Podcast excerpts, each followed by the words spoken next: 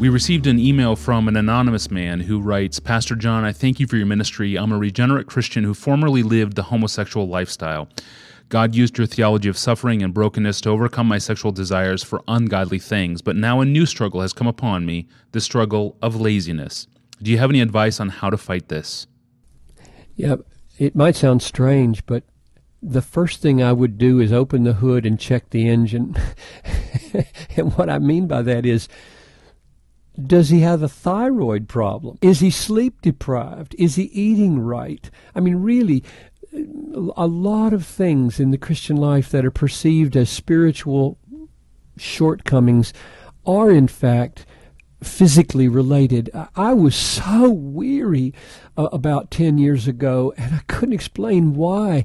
And I went to the doctor, and he said, Well, you know, uh, I don't think there's any problem, but let's check your thyroid man, within 12 hours, I think it was early the next morning, he calls me back. He said, You are profoundly hypothyroid.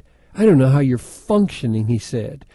And so he stuck me on this synthroid medicine, and things have been different. Now, if I had tried to spiritualize that, I would have I would have missed it entirely. That here's a, a, a a thyroid, my thyroid is dead, and there's no amount of, of uh, reading my Bible that was going to change that. So that's the first thing I do. But he he's really not asking. He's asking, I think I've got a sin issue. Can you help me with it? And my my approach to that would be, number one, I would I would start at the beginning of the Bible and say First of all, get a good theology of work. Work is not a curse. Uh, frustrating work is a curse.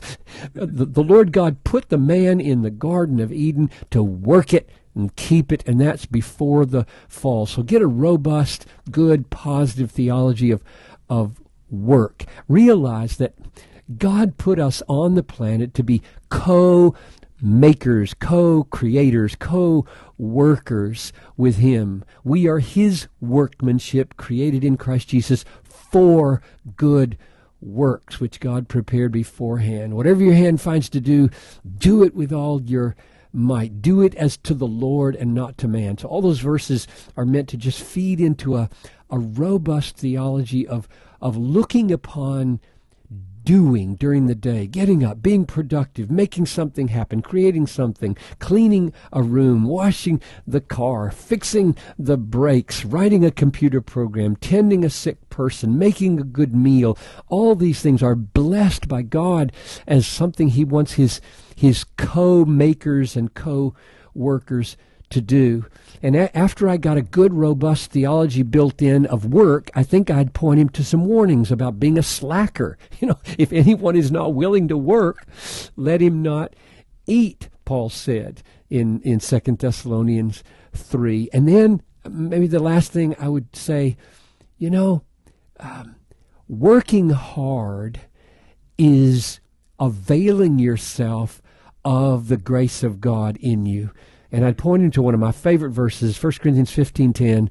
Um, By the grace of God, I am what I am, and his grace toward me was not in vain. On the contrary, I worked harder than any of them. In other words, grace produced work in me, though it was not I, but the grace of God that is with me. So I'd, I'd try to help him discover how to apply your will to a task in hard work in such a way that as you do it and after you do it, you are sensing and then knowing God is at work in me. Work out your salvation for God is at work in me. This is what I think gives uh, the work life its its greatest meaning. So that'd be that'd be my approach, and you know we we go one by one and try to discern what's the real need of the person. But those would be the the uh, biblical principles that I would I would dig into with him. Thank you, Pastor John, and thank you for listening to this podcast. Please email your questions to us and ask Pastor John at desiringgod.org. At desiringgod.org, you'll find thousands of other free resources from John Piper. I'm your host, Tony Reinke. Thanks for listening.